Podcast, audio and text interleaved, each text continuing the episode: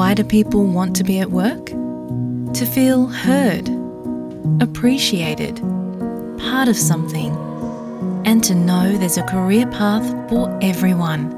Inclusive workplaces are linked to increased innovation, productivity, and employee satisfaction. Make your organisation a place where people want to be. For inclusion and diversity training, visit inclusion program.com.au. આપ છો SBS radio ગુજરાતીની સાથે. નમસ્કાર. શુક્રવાર બારમી નવેમ્બરના મુખ્ય સમાચાર આપ સાંભળી રહ્યા છો નીતલ દેસાઈ પાસેથી SBS ગુજરાતી પર.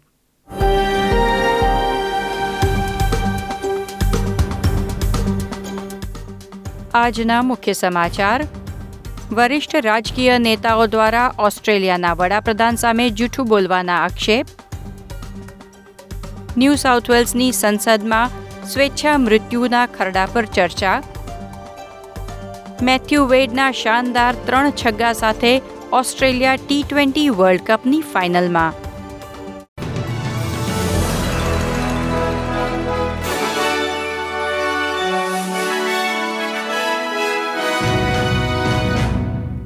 ઓસ્ટ્રેલિયાના ભૂતપૂર્વ વડાપ્રધાન મેલ્કમ ટર્નબુલ અને ફ્રાન્સના પ્રમુખ ઇમેન્યુઅલ મેક્રોને વડાપ્રધાન સ્કોટ મોરિસન સામે જૂઠું બોલવાના આક્ષેપો કર્યા છે. તેના પ્રતિસાદમાં મોરિસને ભારપૂર્વક કહ્યું કે જાહેર જીવનમાં તેઓ ક્યારેય જૂઠું બોલ્યા નથી. ઓકુસ કરારના ભાગરૂપે નવા પરમાણુ સંચાલિત જહાજોની તરફેણમાં ઓસ્ટ્રેલિયાએ ફ્રાન્સ સાથેનો નેવું બિલિયનનો સબમરીન કરાર રદ કર્યો. તેને પગલે ફ્રાન્સના પ્રમુખ ઇમેન્યુઅલ મેક્રોને જી ટ્વેન્ટી સમિટમાં સ્કોટ મોરિસનને જૂઠા કહ્યા હતા. ઓસ્ટ્રેલિયાના ભૂતપૂર્વ વડાપ્રધાન માલ્કમ ટર્નબુલે મોરિસનને અપ્રમાણિક કહ્યા છે. કહ્યું, જ્યારે તેઓ સાથે સરકારમાં હતા, ત્યારે મોરિસને તેમની સાથે પણ અનેક પ્રસંગોએ જૂઠું બોલ્યું હતું. પરંતુ વડાપ્રધાન મોરિસને રેડિયો થ્રી એડબ્લ્યુને આપેલ મુલાકાતમાં કહ્યું કે તેઓ તેમના ભૂતપૂર્વ સાથીદારની ટીકાને જાહેર જીવનમાં થતી ટિપ્પણી ગણે છે, વ્યક્તિગત ટીકા નહીં. ન્યૂ સાઉથ વેલ્સની સંસદમાં સ્વેચ્છા મૃત્યુ ખરડા પર આજે ચર્ચા થઈ છે. ન્યૂ સાઉથ વેલ્સ ઓસ્ટ્રેલિયાનું એકમાત્ર રાજ્ય છે, જ્યાં સ્વૈચ્છિક મૃત્યુને કાયદાકીય માન્યતા મળી નથી. આ ખરડો સિડનીના નિષ્પક્ષ સાંસદ એલેક્સ ગ્રીનિચ દ્વારા રજૂ કરવામાં આવ્યો છે. અને તેમાં લેબર સાંસદ જો હેલિન સહિત સમગ્ર રાજકીય પક્ષના નોંધપાત્ર અઠ્યાવીસ સહપ્રાયોજકો છે. ખરડા અંતર્ગત રાજ્યમાં ગંભીર રીતે બીમાર લોકોને સ્વૈચ્છિક મૃત્યુ માટે સહાયતા પૂરી પાડવાની જોગવાઈ છે.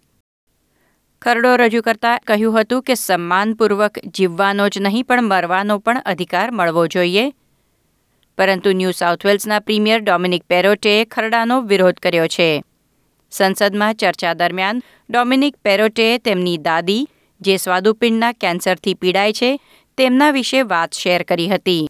તેમણે સંસદને કહ્યું કે જ્યારે તે ગયા અઠવાડિયે હોસ્પિટલમાં તેમની વૃદ્ધ દાદીની મુલાકાતે ગયા હતા, ત્યારે દાદીની પીડા જોઈ અને સમજી શકતા હતા. જાણે છે કે દાદી હવે તેમાંથી મુક્તિ ઈચ્છે છે, પરંતુ તેઓ માને છે કે દુઃખનો જવાબ મૃત્યુની ઓફર ન હોઈ શકે. ન્યૂ સાઉથ વેલ્સના પ્રીમિયર અને લિબરલ પાર્ટીના નેતા પેરોટે આ ખરડાનો વિરોધ કરી રહ્યા છે, પરંતુ પક્ષ તરફથી તમામ સભ્યોને આ મુદ્દે અંગત અભિપ્રાય મુજબ વોટ આપવાની સ્વતંત્રતા આપવામાં આવી છે. પરિવાર, સમુદાય અને અપંગતા સેવાઓના પ્રધાન એલેસ્ટર હેન્સકેન્સે બિલ અંગે ચિંતા વ્યક્ત કરી છે. તેમણે કહ્યું છે કે પ્રસ્તાવમાં બે ડોક્ટરના મંતવ્ય લેવાની જોગવાઈ છે, પરંતુ બીજા ડોક્ટરની નિમણૂક પહેલા ડોક્ટર કરે છે, તેથી અભિપ્રાયમાં ફરક હોવાની શક્યતા ઘટી જાય છે. ઓસ્ટ્રેલિયામાં થતા સ્કેમ્સનો નવો ડેટા જણાવે છે કે કૌભાંડ દ્વારા થતા નાણાકીય નુકસાનમાં તીવ્ર વધારો થયો છે, જેમાં બહુસાંસ્કૃતિક અને બિન અંગ્રેજી ભાષી સમુદાયના ઓસ્ટ્રેલિયનો સૌથી વધુ વખત કૌભાંડનો ભોગ બન્યા છે.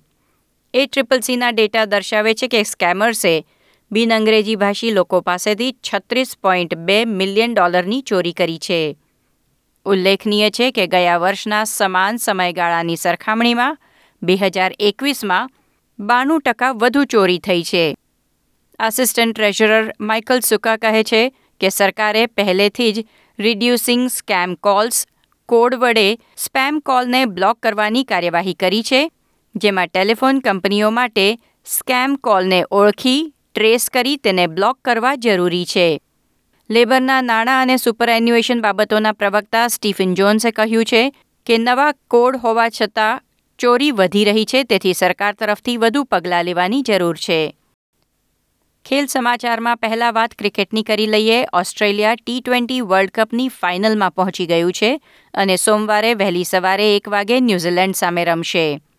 સેમીફાઇનલમાં પાકિસ્તાન સામેની મેચમાં મેથ્યુ વેડે સતત ત્રણ છગ્ગા ફટકાર્યા હતા. સાથે માર્કસ સ્ટોઇનસ અને ડેવિડ વોર્નરે પણ શાનદાર પ્રદર્શન કર્યું હતું. ક્રિકેટના દિગ્ગજ શેન વોર્ને ઓસ્ટ્રેલિયન ટીમના પ્રયાસોને અદ્ભુત ગણાવ્યા છે, જ્યારે ભારતના વીવીએસ લક્ષ્મણે પણ પાકિસ્તાન સામે ઓસ્ટ્રેલિયાના ખેલાડીઓના દેખાવને બિરદાવ્યો છે. સતત ત્રણ છગ્ગા ફટકારનાર મેથ્યુ વેડે કહ્યું કે ટી ટ્વેન્ટી યુવાનોની ગેમ કહેવાય છે, પરંતુ ઓસ્ટ્રેલિયાની જીતમાં અનુભવી ખેલાડીઓનું યોગદાન મહત્વનું રહ્યું. આવતા વર્ષે ઓસ્ટ્રેલિયન ઓપનમાં મહિલાઓની સેમીફાઇનલ ખેલના ઇતિહાસમાં પ્રથમવાર સાંજના સમયે રમાશે. સત્યાવીસ જાન્યુઆરીની સાંજે બંને મહિલા સેમીફાઇનલ યોજાશે અને ત્યારબાદ અઠ્યાવીસ જાન્યુઆરીએ પુરુષોની સેમીફાઇનલ રમાશે. સ્થાનિક ખેલમાં ક્વીન્સલેન્ડની મહિલા રગ્બી ટીમની ખેલાડીઓને પુરુષો જેટલી ચૂકવણી કરવામાં આવશે. આ સાથે આજના સમાચાર સમાપ્ત થયા. આ પ્રકારની વધુ માહિતી મેળવવા માંગો છો? અમને સાંભળી શકશો Apple podcast Google podcast Spotify કે જ્યાં પણ તમે તમારા પોડકાસ્ટ મેળવતા હોવ.